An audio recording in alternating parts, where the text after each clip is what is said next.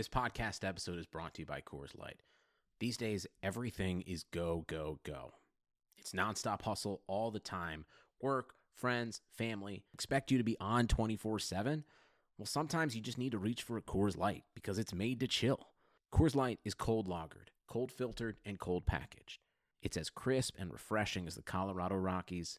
It is literally made to chill. Coors Light is the one I choose when I need to unwind. So when you want to hit reset, reach for the beer that's made to chill.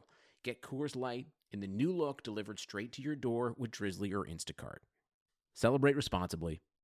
Coors Brewing Company, Golden, Colorado. Chase Thomas pod, the Chase Thomas podcast. um, my nephew needs me to record. See, I hate. I already hate it. I hate it. All right, hello, and welcome back to Volcanic Takes. I cannot emphasize the VOL in Volcanic Takes enough, and I am joined, as I am every week, with Ryan Schumpert of the UT Daily Beacon. Ryan, good afternoon, sir. How are you? Doing pretty good. Uh, got a little off week for us last week, um, A&M's COVID stuff, but ready to get back, talk some Tennessee football, and see how the Vols can finish out this last four games. Well, it seems like they're they're ecstatic about now ending the season with back-to-back home shellackings to the Florida Gators and Texas A&M Aggies. I think that's exactly what uh, Jeremy Pruitt was looking for to wrap up his 2020 campaign, right? Yeah, that's uh, that's certainly not the going to be good for the morale going No. into the off season. But I'll, I'll tell you what is going to be good about it for Tennessee is that that Texas A&M game is now after the early signing period. So with postponals, you know, they can get some of that recruiting class in with, you know, maybe not seeing it get quite as bad as it, it could possibly get here towards the end of the season. Do we think Kaidon Salter is still coming aboard, or do you think he's going to decommit?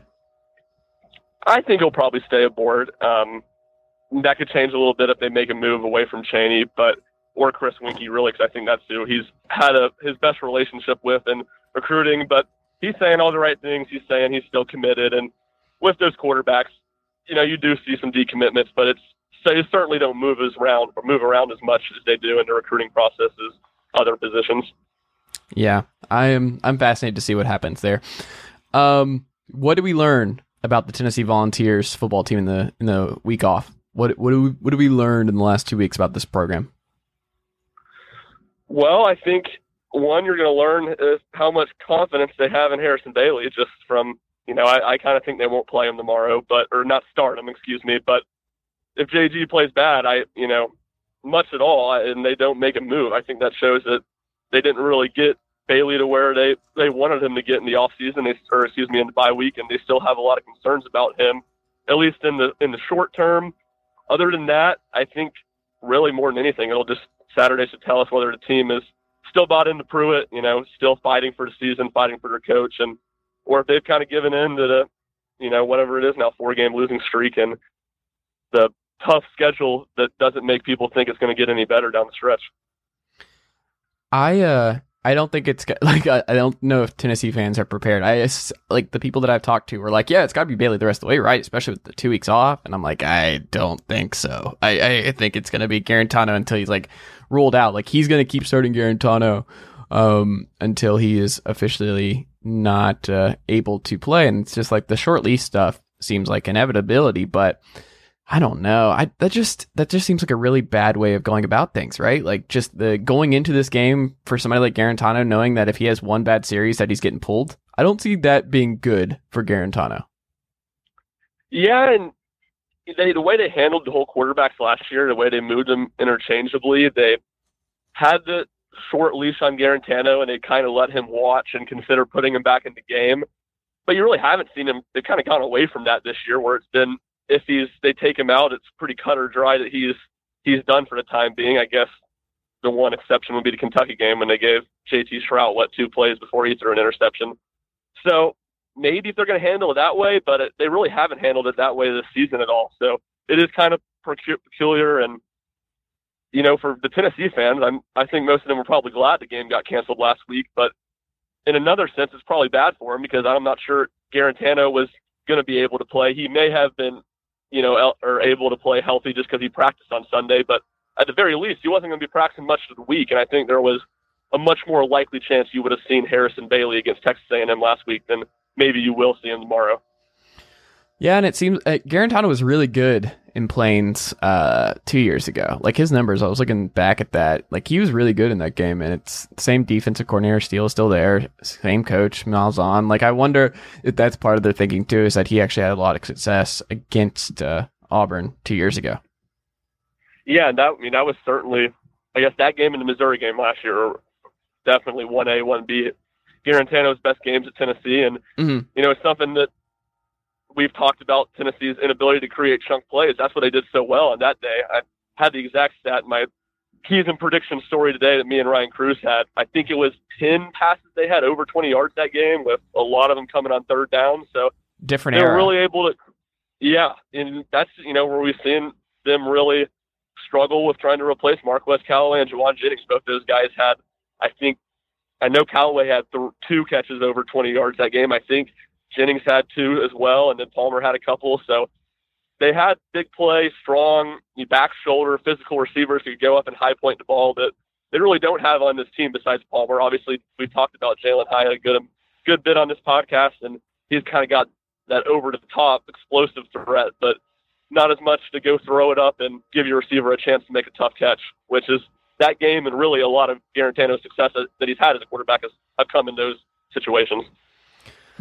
Who do you think at the wide receiver spot um, steps up in the biggest way this weekend? Who do you think has the biggest game? Well, I'd say it's cheating just because he's the obvious answer. I would say Josh Palmer. Um, but besides that, you know, I would go Jalin Hyatt or maybe Brandon Johnson just because Brandon Johnson's one of the few guys that has shown some pretty strong flashes. Now, he hasn't been very consistent, but he's made some good plays, obviously, to really insane one-handed catch he had against South Carolina. He had a couple good plays in that Georgia game as well, and he's been quiet since then. So he's really the one guy I would say. Obviously, Jalin Hyatt, I think, has certainly has that potential, but he's just a little bit more of a boom or bust guy. So besides Palmer, which feels like the obvious answer, I'll go with Brandon Johnson. Brandon Johnson's bold. You know who's not bold, and we can go ahead and do a red red pin cross through. Uh, our guy. We're way too hard on this podcast, but uh, Mr. Keyton. I'm going to go ahead and say he doesn't. Uh, he is not the difference maker on Saturday. Something tells me that's not going to be the case. Yeah, no, he. Well, you think about looking at going into the season, the receivers that Palmer was the only proven guy, and there was some buzz about D'Angelo Gibbs from last year, but Mhm. he obviously decided to opt out before the season. And you kind of looked Did he decide to opt that- out? Wasn't there other stuff going on there? I don't know if that was his decision.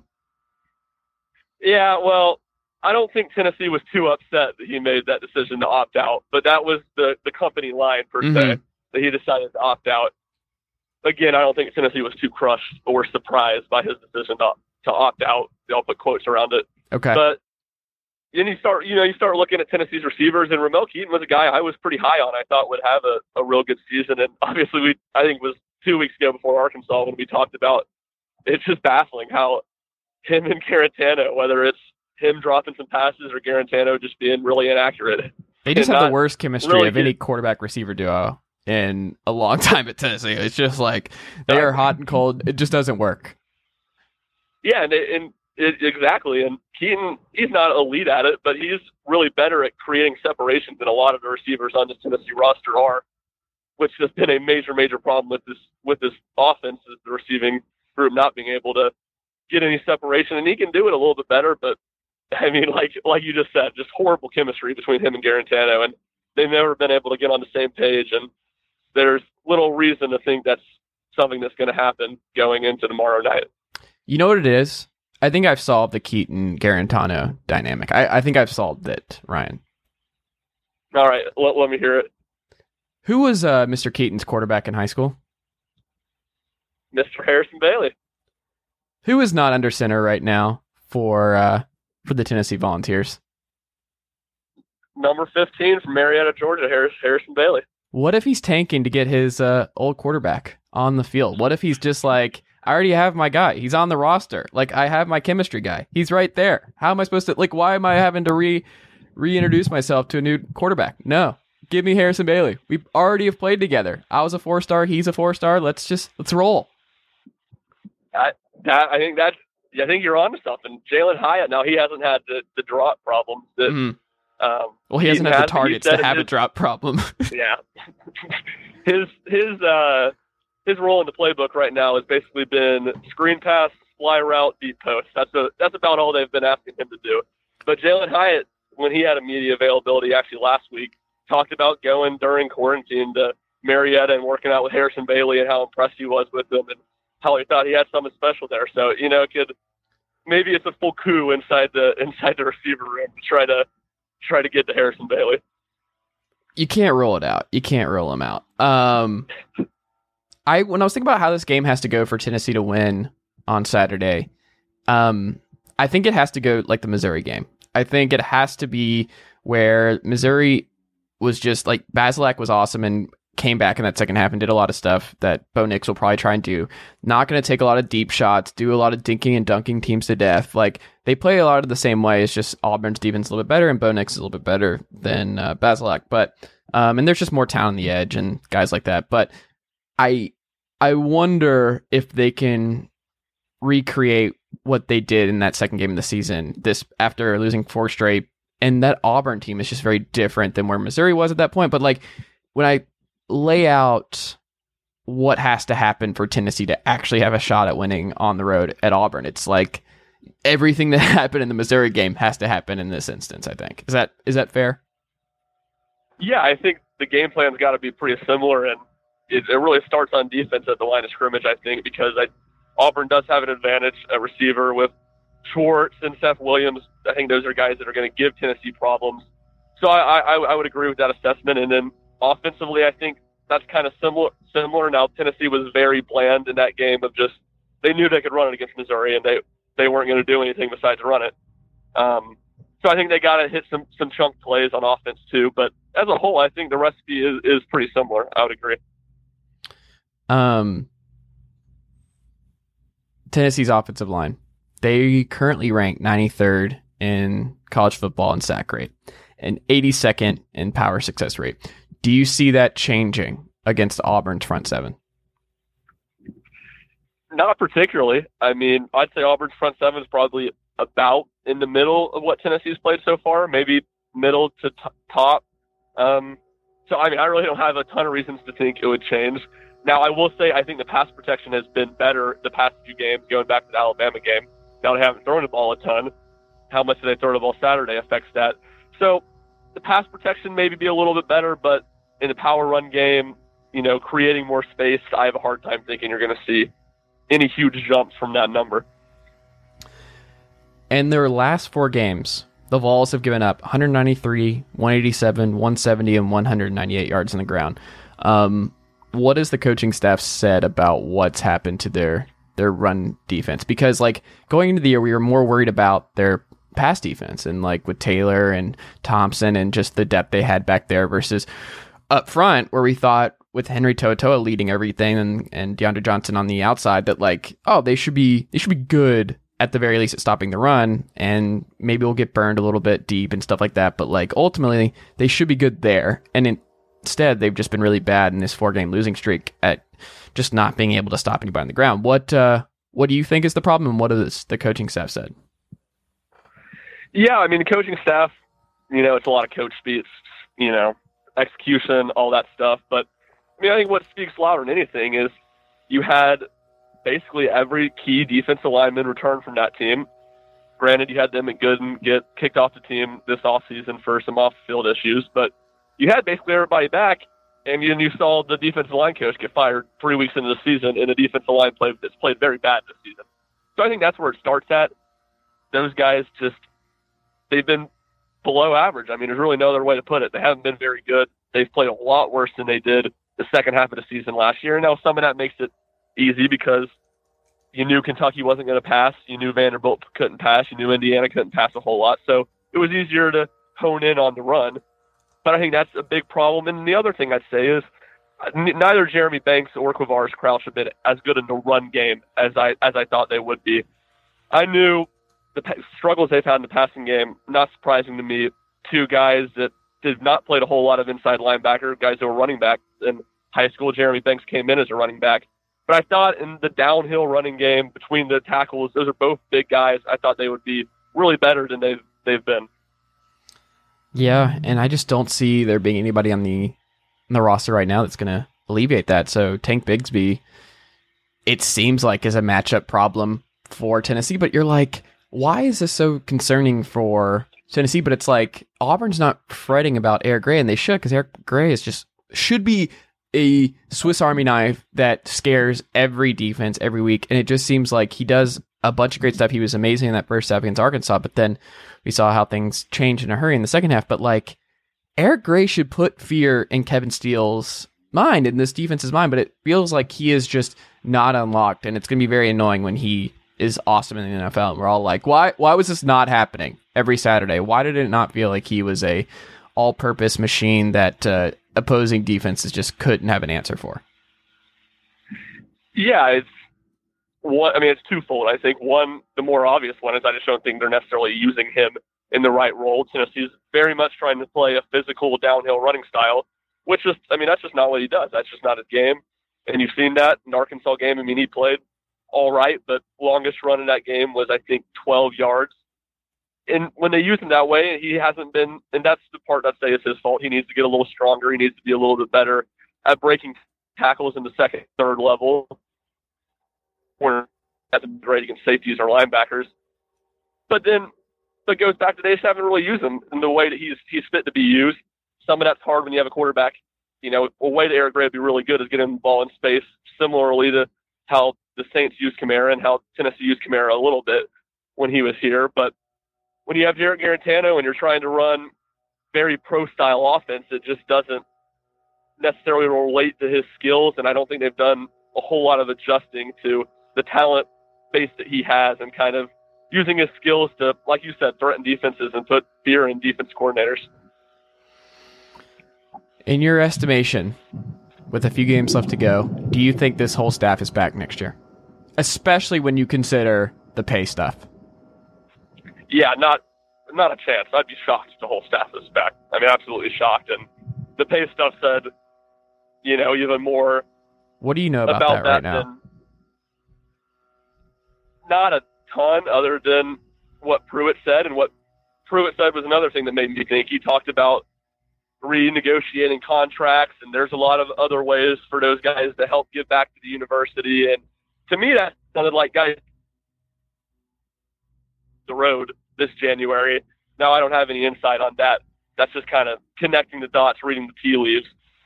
So the way Pruitt talked about that, mixed with those guys not taking the pay cuts when everyone else in the football facility that wasn't on big salary was forced to take the pay cuts. That's uh doesn't seem like a decision you make for the most part if you're confident you're going to be coming back and you're going to be at Tennessee in the long run, working with those same people who know that you didn't take a pay cut and you're and they did take a pay cut. Pat were forced to take a pay cut, I would add too. It was interesting. I think it was David Ubben of the Athletic who wrote about this with the pay cut stuff. Is that like it shouldn't come as a surprise that Tee Martin and Jay Graham are the ones who took it and understood what was going on here and the people that are losing their jobs in the university and the departments and people who are having to take pay cuts versus the outsiders in Knoxville being the ones who are resistant, who there was already rumblings about their outsider status and not really getting the university aspect and the Knoxville aspect of things. Um, I do you think there's anything to that of just like the disconnect between the the staff members who just don't have a lot of strong ties to the area versus the the Tee Martins who do and understood what was going on and maybe had a little bit more understanding of how to do this and how it would be received because of their familiarity? You know, I think maybe a little bit on the how it would be received because I imagine those assistants that didn't take the pay cut that they didn't think there would be quite as much of an outlash. But Mm.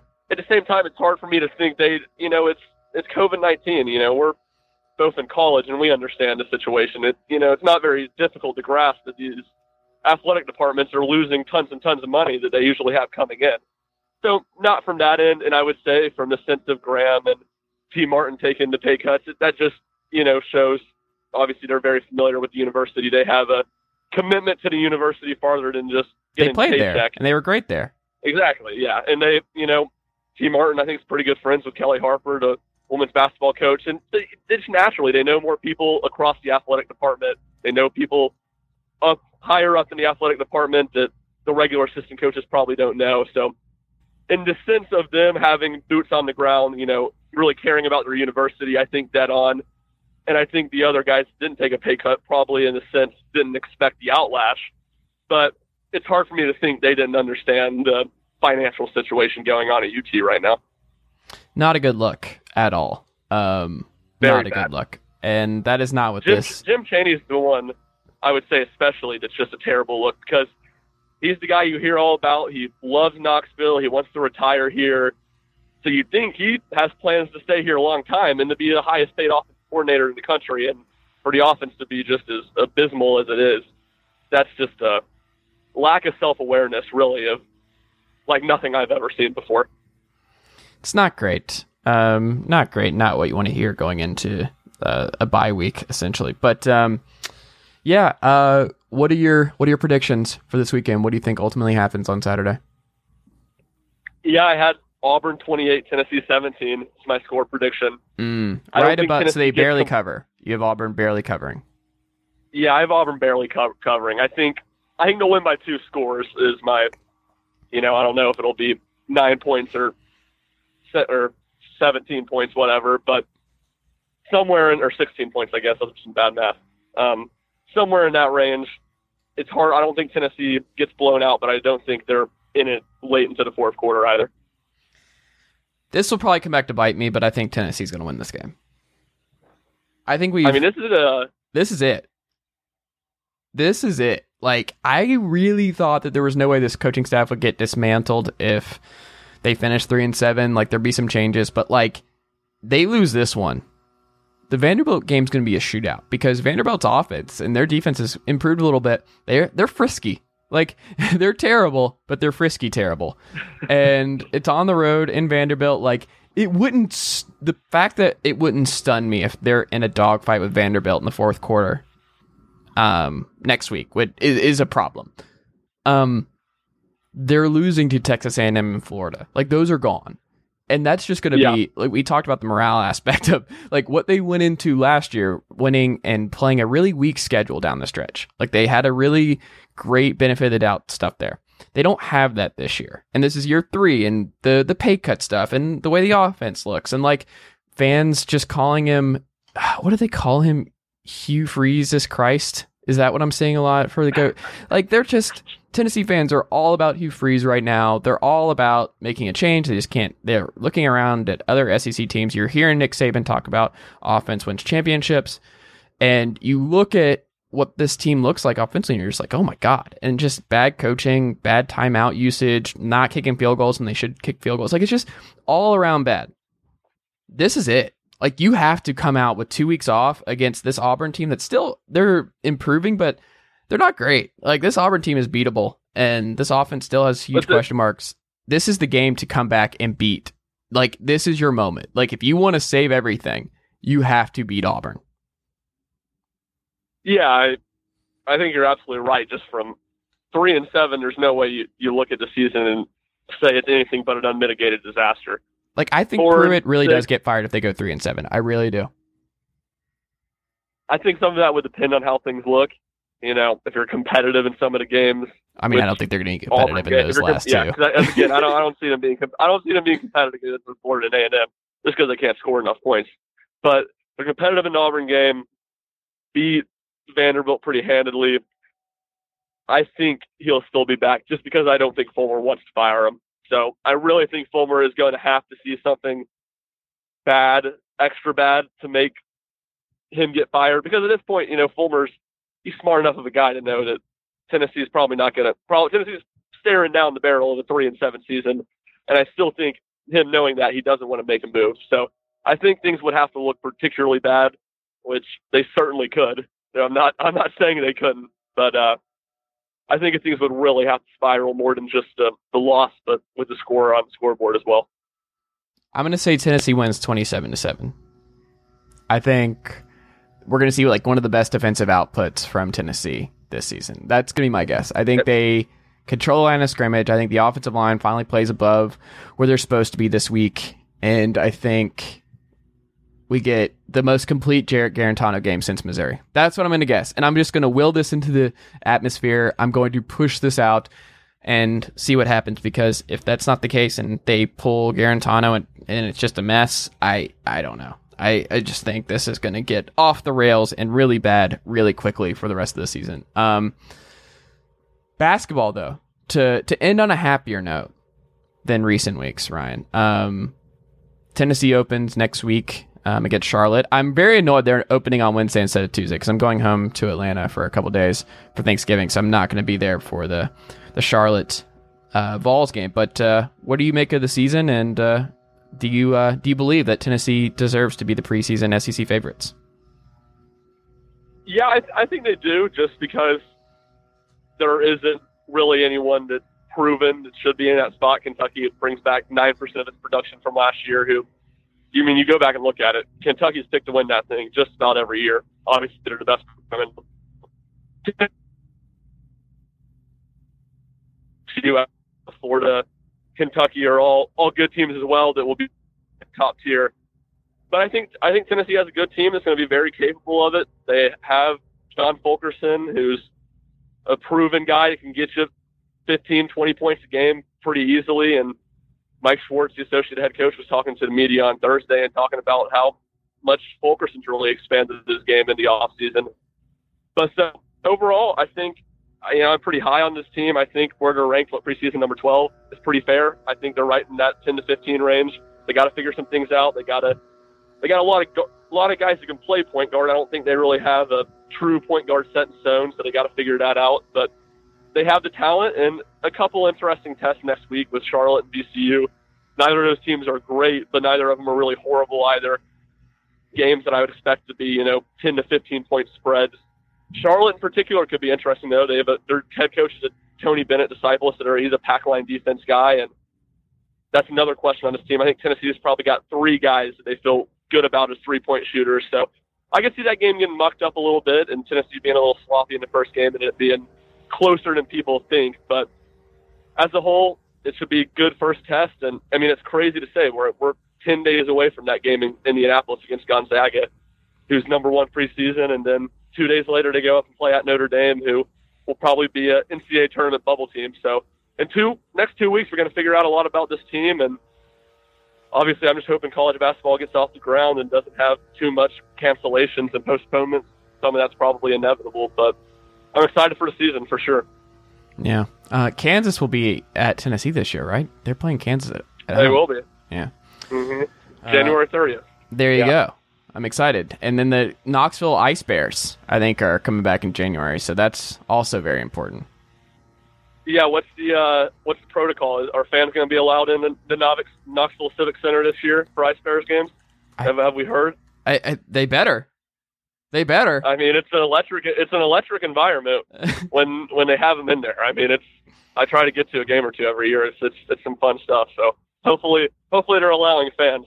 Yeah, there you go. Maybe we'll go. Maybe we'll go. Um, yeah, all right, we'll man. Catch one.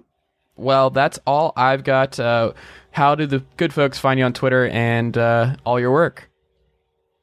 Yeah, at R Shump S C H U M P zero zero on Twitter. I post all my work on there, and uh, had a lot of stuff out. Last last week was our basketball preview. So if you're looking to preview the team, all that stuff's still on our page. It's about a week old.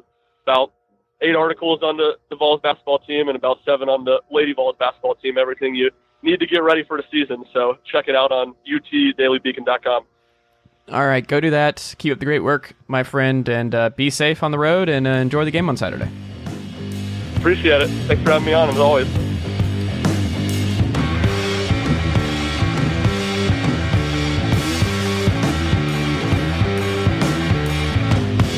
Nicely done, nephew. Chase Thomas Podcast. Hell yeah. Sugar Ray Leonard, Roberto Duran, Marvelous Marvin Hagler, and Thomas Hearns legends whose four way rivalry defined one of the greatest eras in boxing history. Relive their decade of dominance in the new Showtime sports documentary, The Kings, a four part series premiering Sunday, June 6th, only on Showtime.